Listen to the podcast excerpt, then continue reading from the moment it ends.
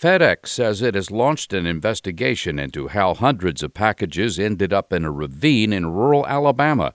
The Blount County, Alabama Sheriff's Department reported finding as many as 400 FedEx packages dumped on private property. FedEx has picked up the discarded packages for delivery. Omicron, that's the name the World Health Organization has given to the new coronavirus variant discovered in South Africa. The variant, which health experts fear can escape immune defenses, has health officials on edge and may lead to new lockdowns in Europe. Drug maker Merck has updated data from its study of an experimental COVID 19 pill and says it showed the drug was significantly less effective in cutting hospitalizations and deaths than previously reported. The efficacy was downgraded to 30% from 50% effectiveness.